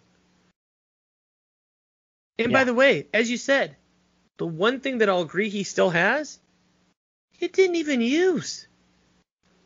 Why? Why? For the people who paid forty nine ninety nine, would you let them then hear exclusively what he has to say when you could give it to everybody for free? So here's another fix for you. And this is just a business thing, and this is why I respect that Shad guy as a businessman. And I don't even know everything about him, but I'm sure that Shad is a great businessman and understands business. But when you're a piece of shit, nepotistic person, you don't understand how businesses are ran. Simple principles. And that is, you don't give perks to the people who come in and use your bathroom, at a restaurant and then ignore the people who are sitting down for an $80 meal. You take care of your paying customers first. And then you do what you can for everybody. That's how businesses work. That's not just how entertainment works. That's not how just how restaurants or hospitality or construction or anything. That's how all businesses work. But again, it feels like Randall mentioned this earlier. Somebody with the initials EB that you bring on when you need a douchebag question asker. He might disagree. And I mean, everything's ended so well for him. Mm-hmm. I mean, I'm sure that he loves doing the podcast now. I'm sure it gives him a very good source of revenue, and he can continue to live the life out in the country that he likes. Which again, kudos to him. Again, no, no jealousy to anyone who succeeds in this world. It is so hard to do yeah, it. You're not going to hear take- me say a negative word about that. However, it's not how things were supposed to go. Nope. He was just supposed to be out in Cody, Wyoming, doing all of that and not talking to anybody. At this point, he was just supposed to be out there with his dog, his still smoking hot wife, which again, super props to you there, Eric, and just living a good life. But he has to do all of this now because of how it ended. hmm But None of which was none of which was his fault, by the way. Also wasn't his fault. So it was it was all Time Warner. It was all AOL. It was all Kevin Nash. It was all Hulk Hogan. It had nothing to do with him. nothing to do with him. Vince Russo's fault. Bret. Hart's fault. It just the the merger. It was that merger. Again, then why didn't you go out and finance it yourself? Oh well, I had things. Well, if you were working things right, if you would have been saving your money, you just could have done it yourself. Yeah. So that's the biggest thing. The, biggest fix that you guys need is you. One, things are your fault. You own everything. And and you need to actually take the responsibility for it and stop blaming everyone else. and I will say this as real life, and so you're saying this is not even. So this is full disclosure. First place that uh, Randall and I worked together. When things were wrong, and and and errors were made, who took responsibility for them? We did. Yep. That was a hard and fast rule. Is that we owned our shit. Mm-hmm. hard and fast rule. I would not allow in, in anyone who brought to me or tried to in group settings put it onto somebody else or another department. Never. We owned it. And it was the first thing that turned around what we were doing. I was told that many months later that the reason that we got the leeway to get better was because when I came on board and mm, had been kind of for a little bit, but was on calls, was the first person to say that it was our fault. I think I was on that call. And that's what Tony Khan needs to do. Mm-hmm. You lead from the front, you do not lead from the back. And when you blame other people, that's trying to lead from the back. Just say, hey, this was a total screw up. We're going to learn from it. You know, it's we know that this was the potential going in that when you try to do a, a match with a gimmicked ring, these things can happen, and Things can unfortunately, go it did. wrong. Yeah. and it did. You know what? We've learned from it. We'll do this. If we do another one, you know, we we've learned our lesson, and we promise you that it Or- will never happen again. Or maybe you'll learn that not every match has to have a stupid gimmick. that as That well. you can just do wrestling matches. But but you got to be the guy that learns. And, and right now you're not. You're the guy who's Booker of the Year. Yeah. Good for you. Way to pat yourself in the back on a award that you literally bought. Yeah. Because you know what? Like Bob Uecker, I got a lot of trophies. You can just go down to the trophy store and, you know, depending on how much you want to spend, you can get your own. What? God, didn't he make an MVP joke like that once at, WrestleMania about how Yeah. he bought? No, that's what it was. He goes, like, you don't know, it was, it was the, the Battle Royal. And uh, Oh, yeah. goes, he goes, oh, you've never won one of those? Oh, no, I've got plenty of them. You just go down to the store and buy them yourself. Just buy them yourself and tell you, you, you they'll, they'll just tell them what you want. They'll make you it right there for you. Bob Uecker's the best.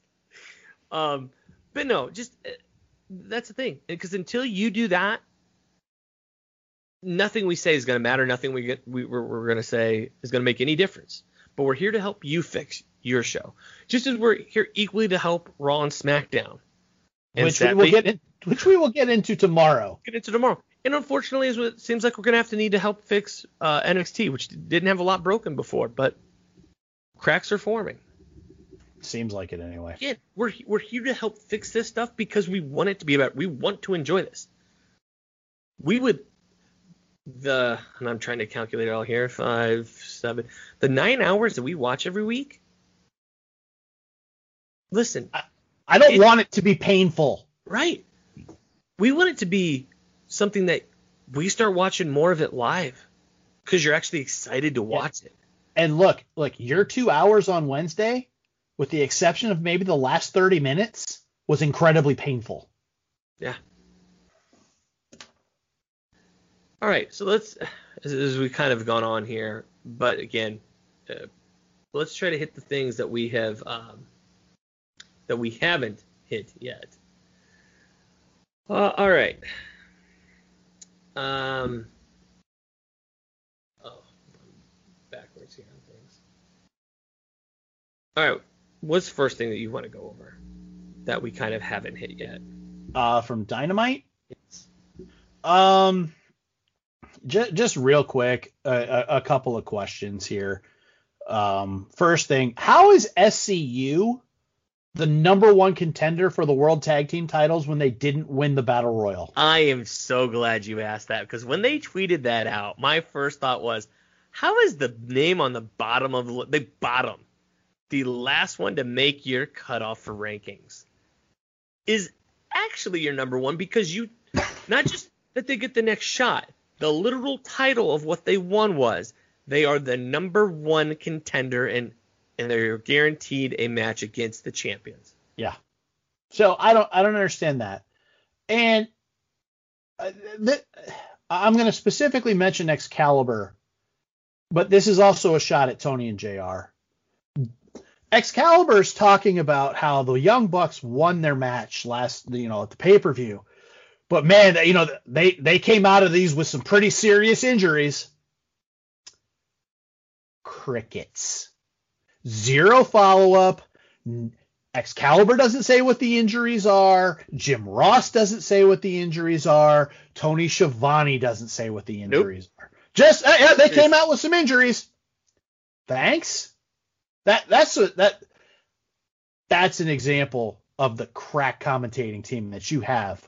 Booker of the year, Tony Khan. Now, also, can I? I want to say one thing here. Just uh, this is a question and maybe I'm reading into it, but and maybe this is just truly years of WWE programming into my brain. Entirely possible. Do they, and if so, when do you think they split Nick and Matt? Oh, I don't think they ever do. You do not think that they ever split? No. No, I don't. Okay. They just kind of came into me when they were talking about things, and again, because they're so Freddy foreshadow.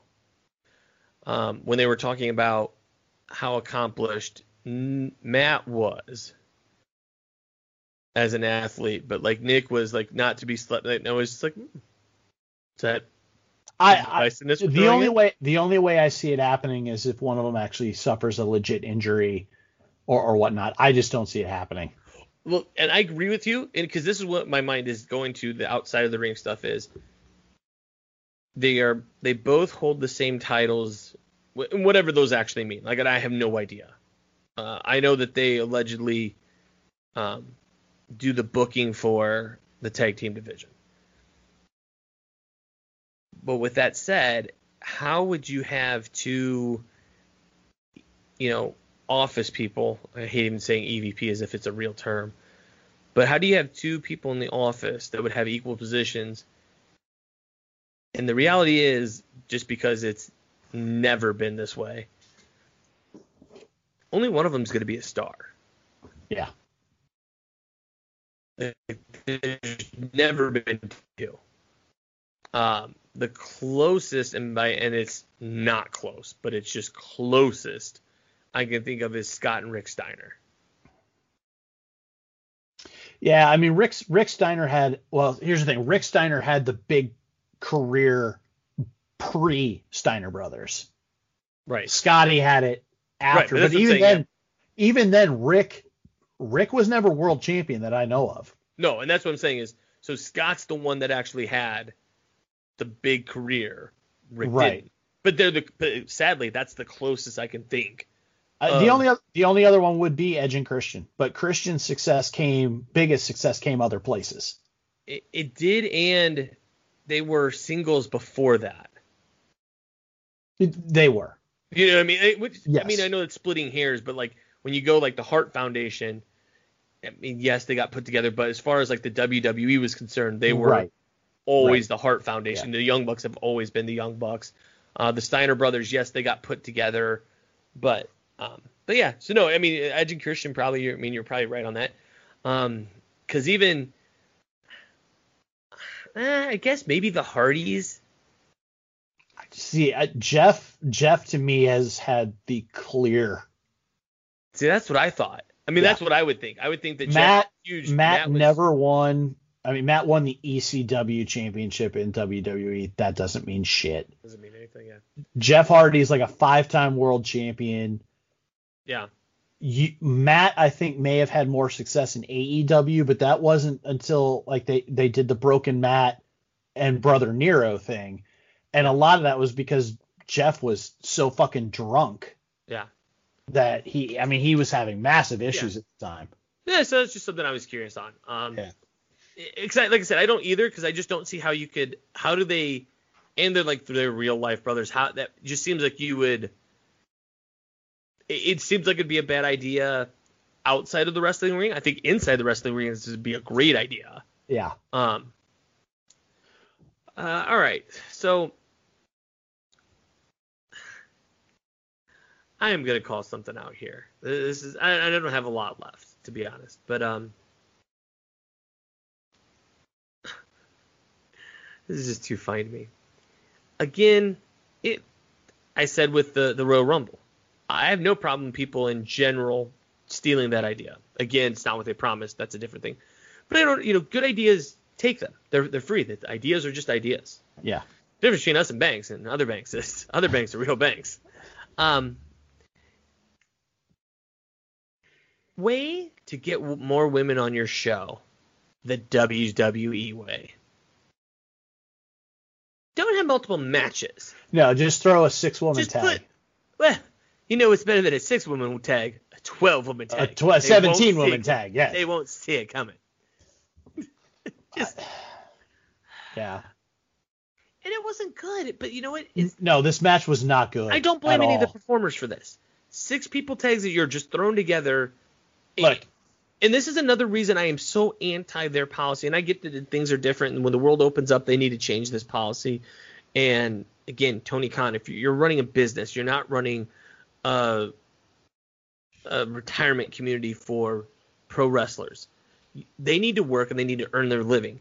And part of that's being on the road, and that's so that's the reason of even if you want to do a six person tag, if you've been doing it off and on in house shows, they'll have chemistry when you do Right. it on your TV show. Yeah. Like even if it's just all these people wrestling together all the time, that's fine. I'm not saying don't do these kind of things, but when the WWE was out running three house shows a night, they could choose whatever they wanted to put on Saturday night's main event because the people they did had worked together in some capacity and they had chemistry. This And- and it look- just looks like crap because it just is crap. And here's another problem. When your announcers aren't taking it seriously, Yeah. when your announcers are openly laughing at a brawl while Maki Itoh sings, and, I don't even know what I just saw. This was, this was, I don't even know what to, to say. Your announcers are basically taking this as a joke and not seriously. So why should I? Yep, Tony. And this is Schiavone, sorry. I assumed. Um, just it's great, great to see you guys. Uh, this is why you guys are so much better. So so glad that you didn't take Bruce's offer and go back to the WWE, so you could do this important work here at AEW. God's work. You're seriously a piece of crap. Here's something I forgot real quick. We were talking about this and how much of a piece of crap Tony Schiavone is. Hey, Roland, And re- re- real quick. Yeah. Could you let us know your honest opinion of Tony Schiavone? I don't. I don't think we've covered that.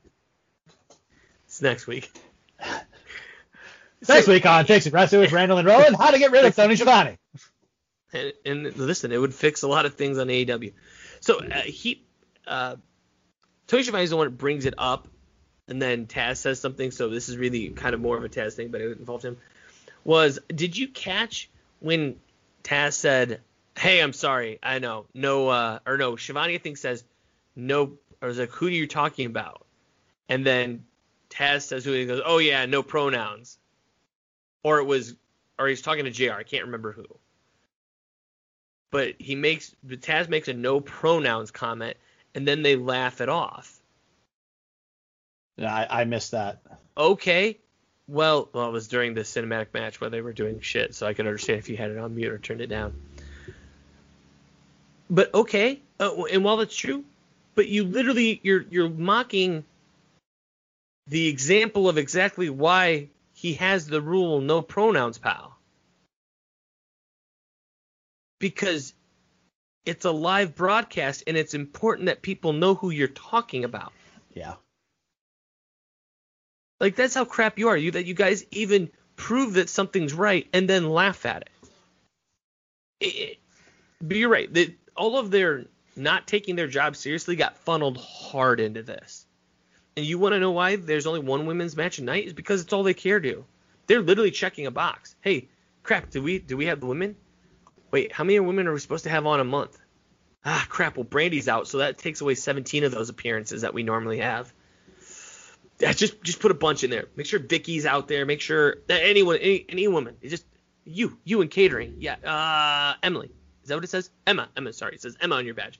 Could you go out there for a little bit? Just make sure they see you on the camera. It, it's so pathetic. And again, we talk about this. There's so many people in that division we want to see. Yeah. I'll tell you someone who just I constantly get teased with, but I don't ever get her in long form enough is Thunder Rosa. Yeah. She is one that I personally I like her. love watching. I'm a big fan. I really am. I, I wasn't I wasn't sure about her at first, No, but over over time I've really gotten on board with. I really with like her. She might be my favorite in that locker room, but I'm not. Sh- I can never be sure because I don't ever get to see her. Because God forbid, instead of this monstrosity, you would have given us Nyla Rose and Hikaru Shida and Maki Itoh versus Ryo Mizunami, and then Britt Baker versus Thunder Rosa. You know, In God forbid we would have gotten those in Yeah. singles. Yeah. Because I would have hated seeing all of those matches. That would have totally sucked. Yeah. uh, We're here to fix. re- real quick before we get to because we do need to go over the main of quote unquote main event. Uh, I've I've abs- I, I've destroyed WWE for this, and so now AEW it's your it's your turn. Uh, and specifically, uh, probably Cody Rhodes is responsible for this, but who are your baby faces and who are your heels? Uh, I'm going to specifically point to two examples. One, Lance Archer. Lance Archer was a babyface on Sunday night, but he basically just cut a heel promo and threatened Sting. So is he a heel now? And then Jake Roberts, Bastinger. Jake, shut up. Shut up. Stop talking. Stay off the television. You're awful. But but what are we doing with T's guy? I mean, it, it, is he a face? Is he a heel? What's it? Why does he have a beef with Sting? Sting didn't do anything to him. All Sting did was just come out to talk about his match that he had at the paper. It, Chewbacca is a Wookiee. It does not make sense. Now let's move on, real quick, to Penta. Uh, is he a heel now? Is is he still part of Death Triangle? Because he just cut an absolute heel promo on Cody Rhodes. I mean, the, the segment wasn't bad, but it it doesn't make sense because Fenix and Pac are presented as baby faces. Penta totally acting like a heel. So, where are we going with this? Penta's a heel. The other two are baby faces. Are they still a group? Are they not a group? Where are you going? And then lastly, so Ed- Eddie Kingston's now a babyface. Uh, okay. All right. But now Butcher, Blade, and Bunny are now signed to Matt Hardy? What? What are what Great what, explanation there.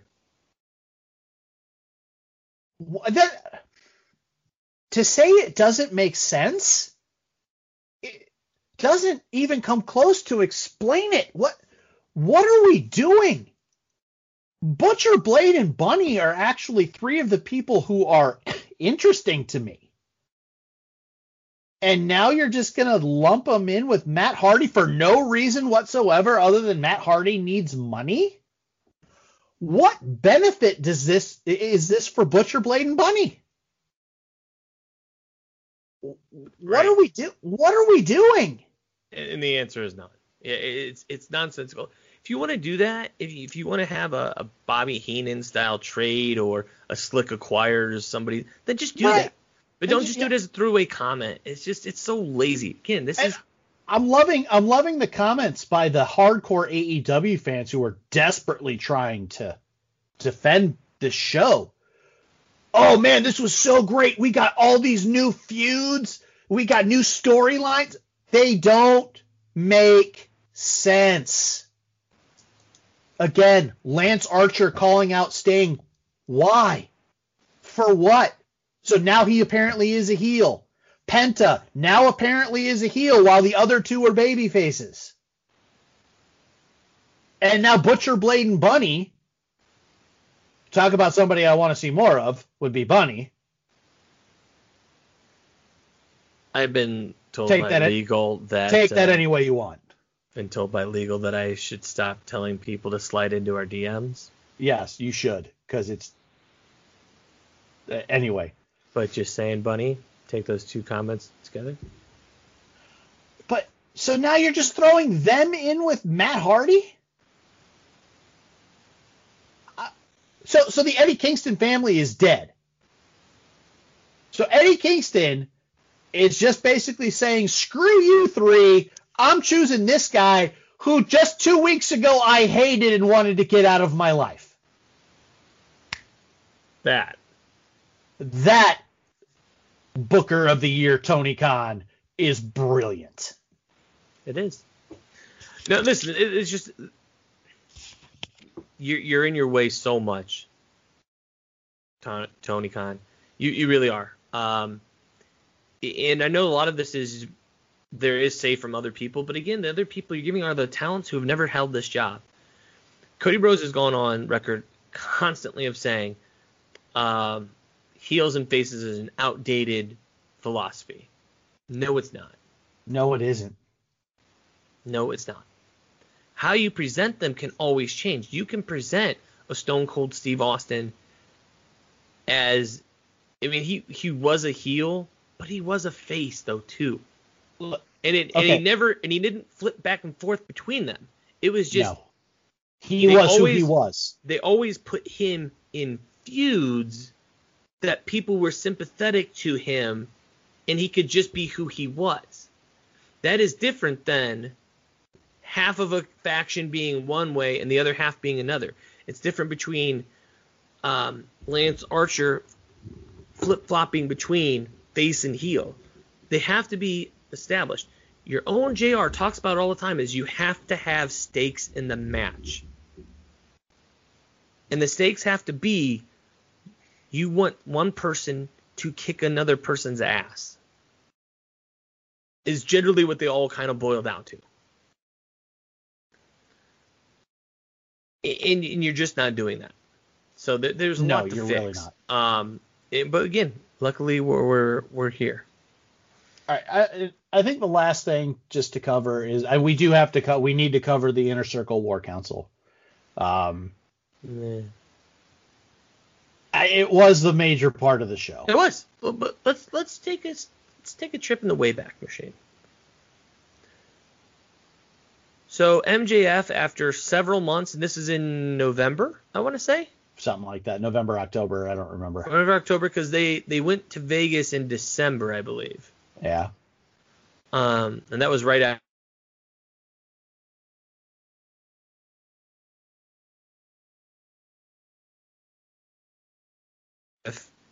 And via him, Wardlow, to get part of the inner circle. Okay?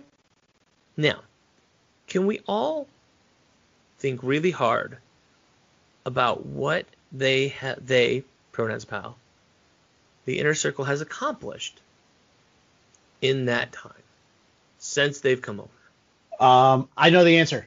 I know the answer. Jack. Shit. That's the right answer. So it's now March. So let's be generous and say that they've been together as a faction um, for four and a half months. All right, so it was it was November. It was at their November pay per view Full Gear, where uh, MJF beat Jericho to There join go, the inner there you go. circle. So yeah, so yeah, four, so about four and a half months. So you want these turns, and then inevitable as it was, and we're fine with that. Is, or I should say, I am. I should speak for for Randall, but I'm fine with that. But I, what I want is, I want there to be something on the line. Now, if you did this during the match with the Young Bucks, where he hits the Judas effect and he's going to go pin, and then you have Wardlow come through and just spear the crap out of him, and then MJF get on his face and um, just beat the crap out of him. I'm uh I'm good with that. Yeah. But no, Th- this seemed th- this was incredibly rushed. it was. It's rushed and there's and nothing was at stake. And and even more so, nothing changed. They're gonna leave and the inner circle is gonna be the exact same. They didn't take Yeah. anybody with them. No. So like all these weeks where he, he seemingly he's really been getting into um in deep with and getting thick with uh Santana and Ortiz. You would think maybe maybe that means that they're coming with him. Yeah. But nope, Sam Guevara comes back, everyone goes back to normal, and now they're just they're in a new faction. Right, right. So this whole time, this this whole time, what MJF was doing was building a new faction to take out the faction that he wanted to join because he needed a faction. So instead of just building what? Exactly. What? Now look, I, I I have no problem with this new faction. I don't. Uh, it, it doesn't No. bother me at all. It- it- that's But what- the issue. But why? Excuse me. Talking about this is flaring up my COVID. Um, why wouldn't you just have him lose and not join the inner circle and get revenge by having, you know what I mean? But, Yeah. but you know, instead you went through four and a half months of nothing. Literally nothing. Everything that was done was just absolutely negated. For what? For what purpose? Oh, I was trying to drive a wedge between Sammy Guevara and Chris Jericho, and it worked. Well, obviously it didn't. Uh, it didn't. And and because why? Chris Jericho just said, "Do you think that none of us talked to each other?" So basically, they knew the whole time. Right. Then why was Sammy kicked out of the group? It's just just bad, just bad storytelling. It really is. It it makes no sense.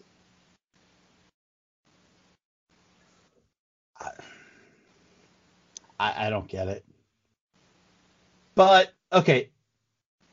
That being said, and, and I did say one of, the last notes I had on this was this makes zero sense. Um, that being said, I, I am kind of curious about this MJF faction. Yeah, MJF, Wardlow, Shawn Spears, FTR, uh, Tully Blanchard. Okay, I'm I'm good. Uh, okay, I liked I liked group. Yeah. But so are the inner circle baby faces now? Again, what we just got to. Because I don't care about two heels. uh, Two people I want to see get their asses handed to them. I don't. I, I don't. It's only gonna. It's not gonna be as satisfying if it's that way. So. I I I don't get it. Yeah, I, it doesn't. Yeah, it doesn't make any sense to me at all.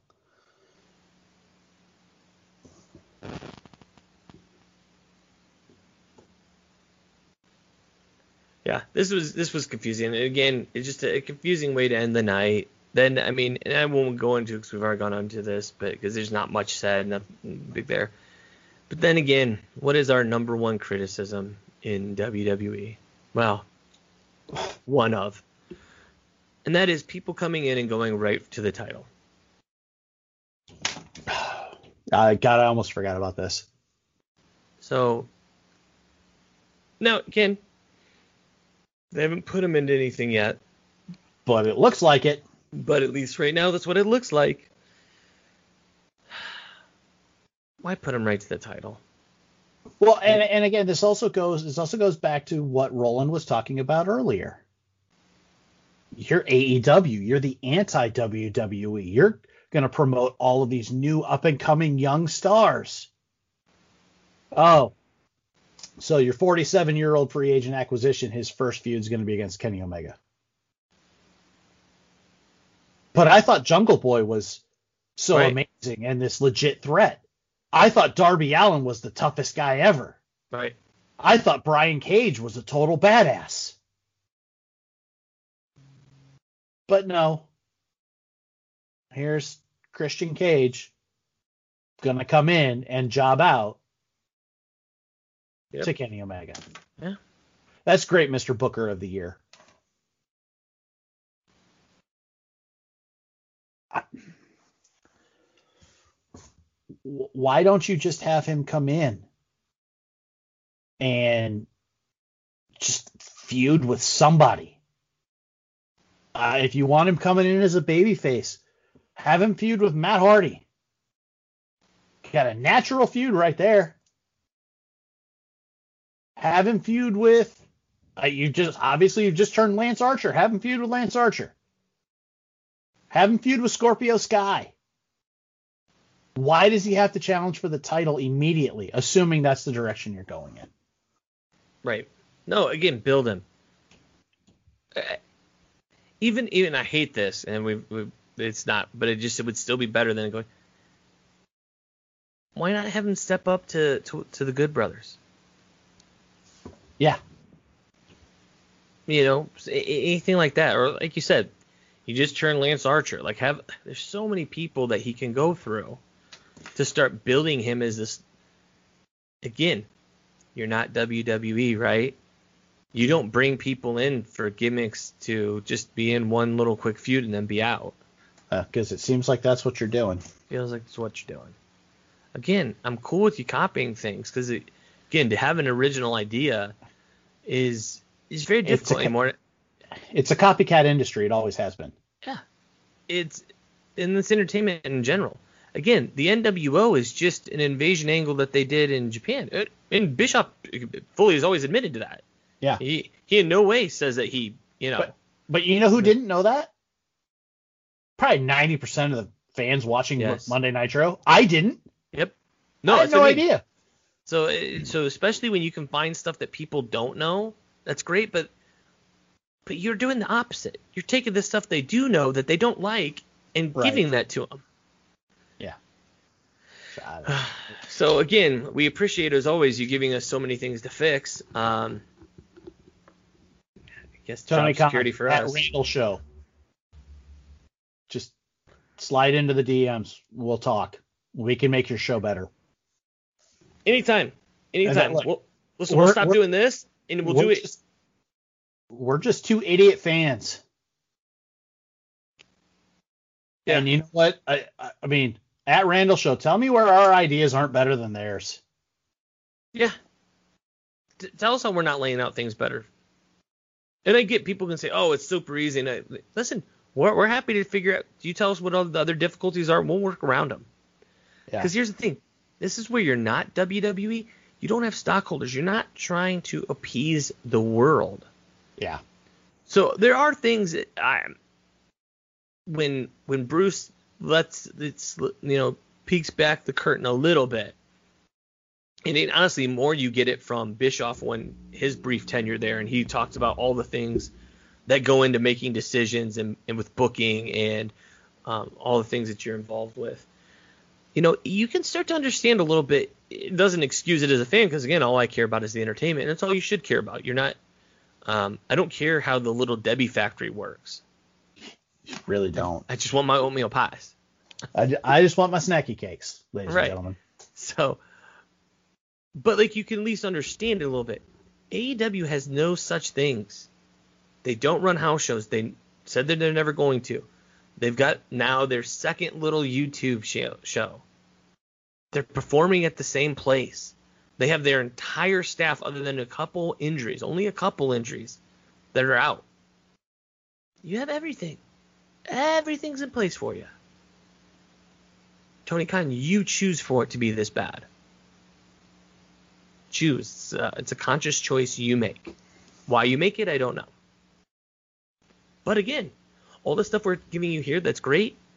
We're happy to do it at Jacksonville Stadium.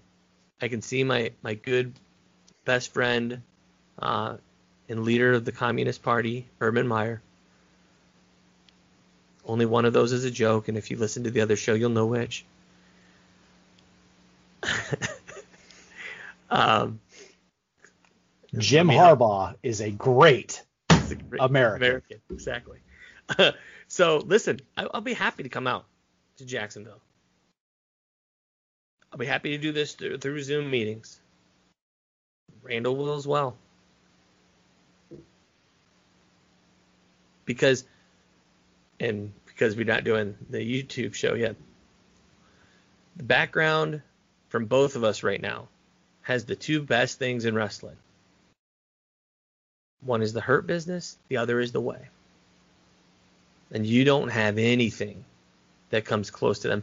And again, take every single one of these people, all four of them, outside of Johnny Gargano. Where were they six months ago? Where were they a year ago? Where were they two years ago? And the answer is outside of Johnny Gargano, they were nothing in the greater scheme of things. It's not to belittle them personally, but no, it's just, where where they were. Shelton Benjamin couldn't get on TV. Cedric Candi- Alexander couldn't star on 305 Live. Candice LeRae was Floundering. she was babyface job girl. Yep. Indi Hartwell was in the performance center. Austin Theory six months ago walked off the set. I mean storyline, but Yeah. But again, a year ago was was nobody. MVP was just bouncing around. yeah. Bobby. Lashley was in some of the worst shit ever. Yeah. Now look at where they are. Two best things in wrestling. And again, everyone fears what WWE is going to do with the hurt business, but there is, I mean, again, if if and I have, I will maintain this, if they can do this for another 12 months, they will be as great as the Horsemen to me. Legit concerned that they're going to take the tag titles off of Benjamin and Alexander next Monday night. Yeah. Legit concern. Yep. But if they can hold their crap together for another year and they hold the bo- they both hold the belts for tag titles at least two to three months, the uh, the heavyweight he yeah he has the heavyweight he has the black Yeah. one um Yeah, the heavyweight uh to SummerSlam and they make it to another WrestleMania as a group and especially if they end up adding which I think is even, that's why I'm rooting harder than ever for them to add a woman because I think that will kind of ensure their longevity a little bit. But again, you can do things like that.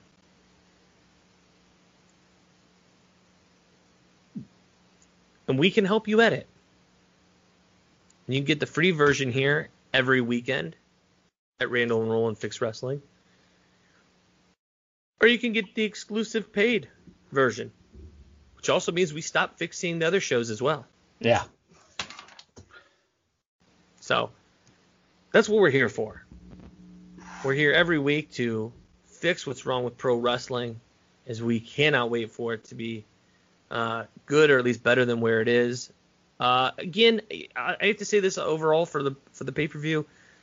Uh, Randall coined it perfectly. It was a class of the champions. Um, wasn't wasn't horrific, but it it, it wasn't PPV worthy. No, I I put a thumbs in the middle on that show, and part of the problem was you completely under delivered on your big promises. And then and then you turned around and blamed everybody else and insulted the intelligence of your fans. Yep. Good call. So that's how you great that's how you great job, Tony Khan. strengthen the base. So until next time when more things need fixing. I am Roland. He is Randall. Adios.